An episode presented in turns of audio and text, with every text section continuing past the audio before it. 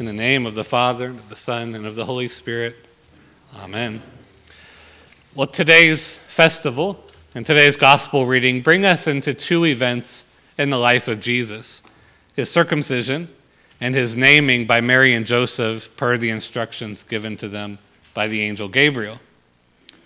Well, in the middle of the 20th century, it was decided to frame this celebration really more on Jesus' name than on his circumcision. And that was for the obvious reason that no one really wants to talk about circumcision in church. We don't want to ignore the Bible, however. And so instead, what this reading and what the festival calls us to is that we should hear the good news, that is, the gospel, that Christ was both circumcised and named.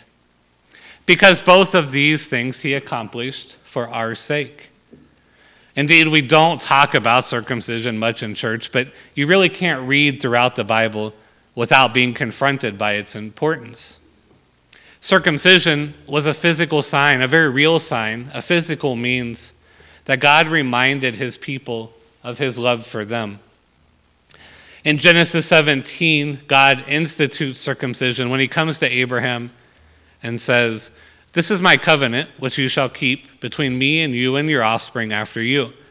Every male among you shall be circumcised. You shall circumcise the flesh of your foreskins, and it shall be a sign of the covenant between me and you. Throughout your generations, every male among you shall be circumcised when he is eight days old. In other words, this was to be a permanent sign of a relationship. It's not something you can undo. Furthermore, it's not a bloodless sign either. It was a sign that was accompanied by pain, by blood, and by loss.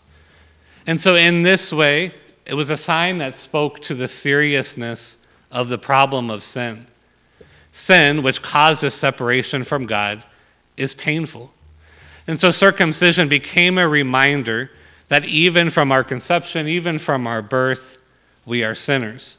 We inherit the sinful depravity of our father Adam.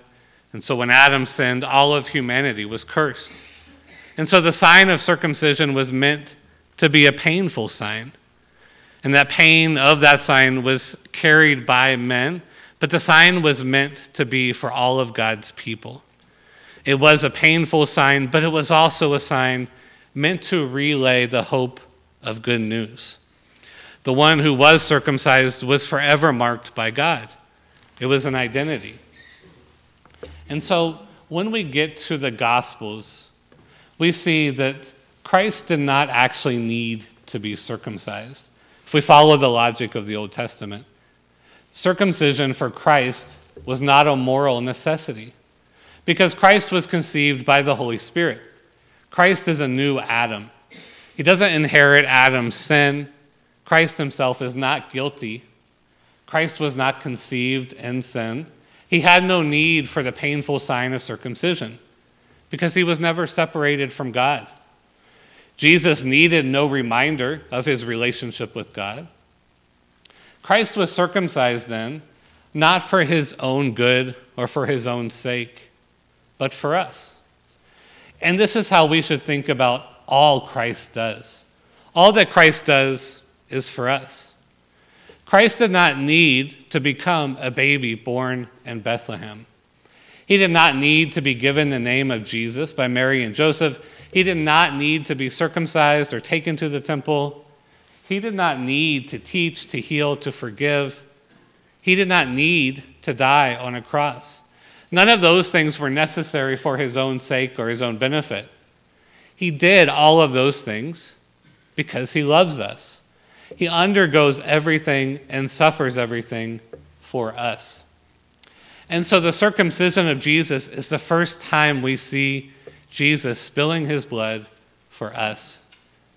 In other words, he submitted himself to the law and its consequences for us. And that's the gospel. That's the good news. Luther puts it like this For when death fell upon Jesus and slew him, and yet had no right or cause against him, and he willingly and innocently submitted and suffered himself to be slain, death became liable to him. It did him wrong and sinned against him. Therefore, death is subject to Christ and his power forever. So also, circumcision did Christ wrong, for he was not subject to it. Therefore, it is justly subject to him, and he has power over it. He has conquered it. He has granted to us that has lost its right over those who believe in Christ. He has released us from the circumcision by submitting to it innocently. Luther's point is that Christ underwent all the consequences of the law perfectly on our behalf. Right? What we deserved, the pain of sin, the pain of the consequences of our rebellion against God, what we deserved, Christ submitted to. And in doing so, he made it possible for us to be saved. And so God no longer requires circumcision to be the sign of his relationship with us because Christ underwent circumcision for us. That is to say, Christ suffered the painful consequences of the law for us. Christ took on the law's judgment for us. What we deserve, Christ underwent. He took our place. And by taking our place, he saves us. When God sees the Christian, God doesn't see us as sinners condemned by our own sin, sinners condemned by the law. Instead, God sees what Christ has done for us. God sees us as his children because of Christ's perfect sacrifice for us. And so, as believers, God gives us a new sign, which is baptism.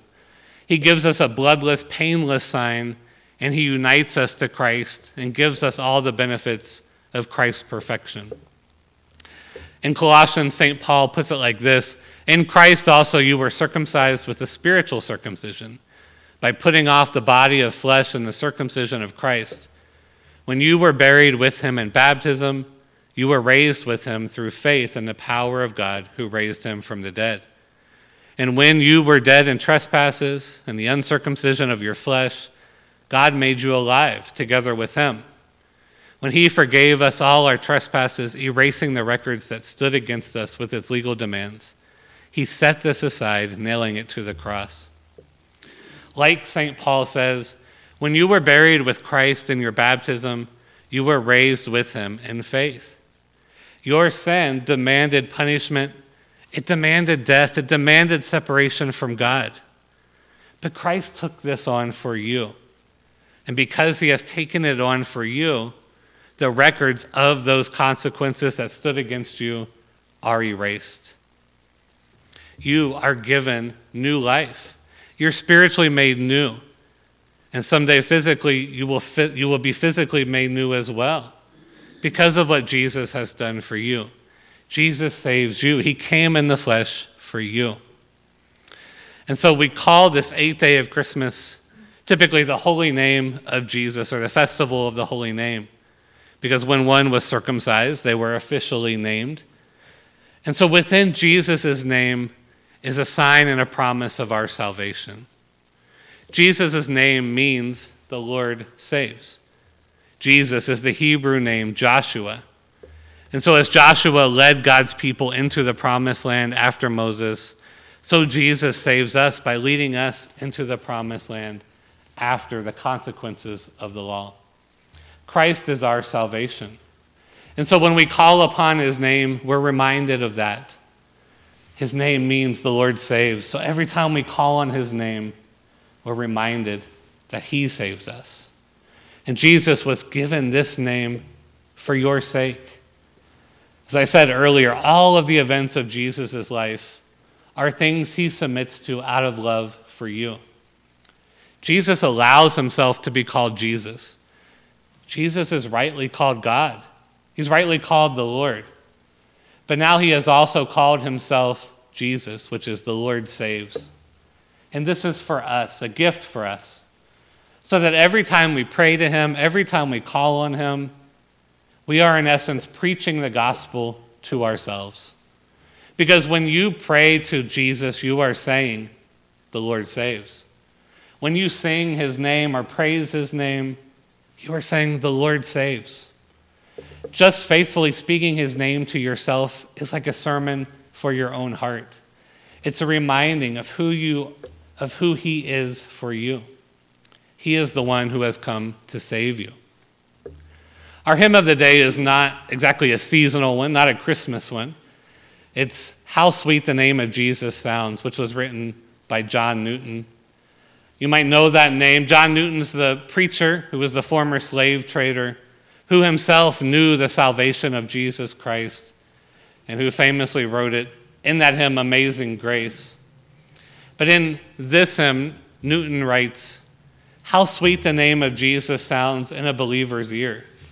It soothes our sorrows, heals our wounds, and drives away our fear. And that's not just romantic, sentimental notions. It's, it is not like the way your boyfriend or girlfriend's name might give you a warm, fuzzy feeling. Instead, Jesus' name is sweet to us because his name itself is the gospel preached to us. His name reminds us that he has come to save us. He has taken on the law's curse for us. He has taken on the consequences of your sins.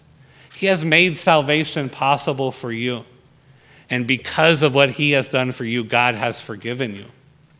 Indeed, how sweet the name of Jesus sounds in our ear. Amen.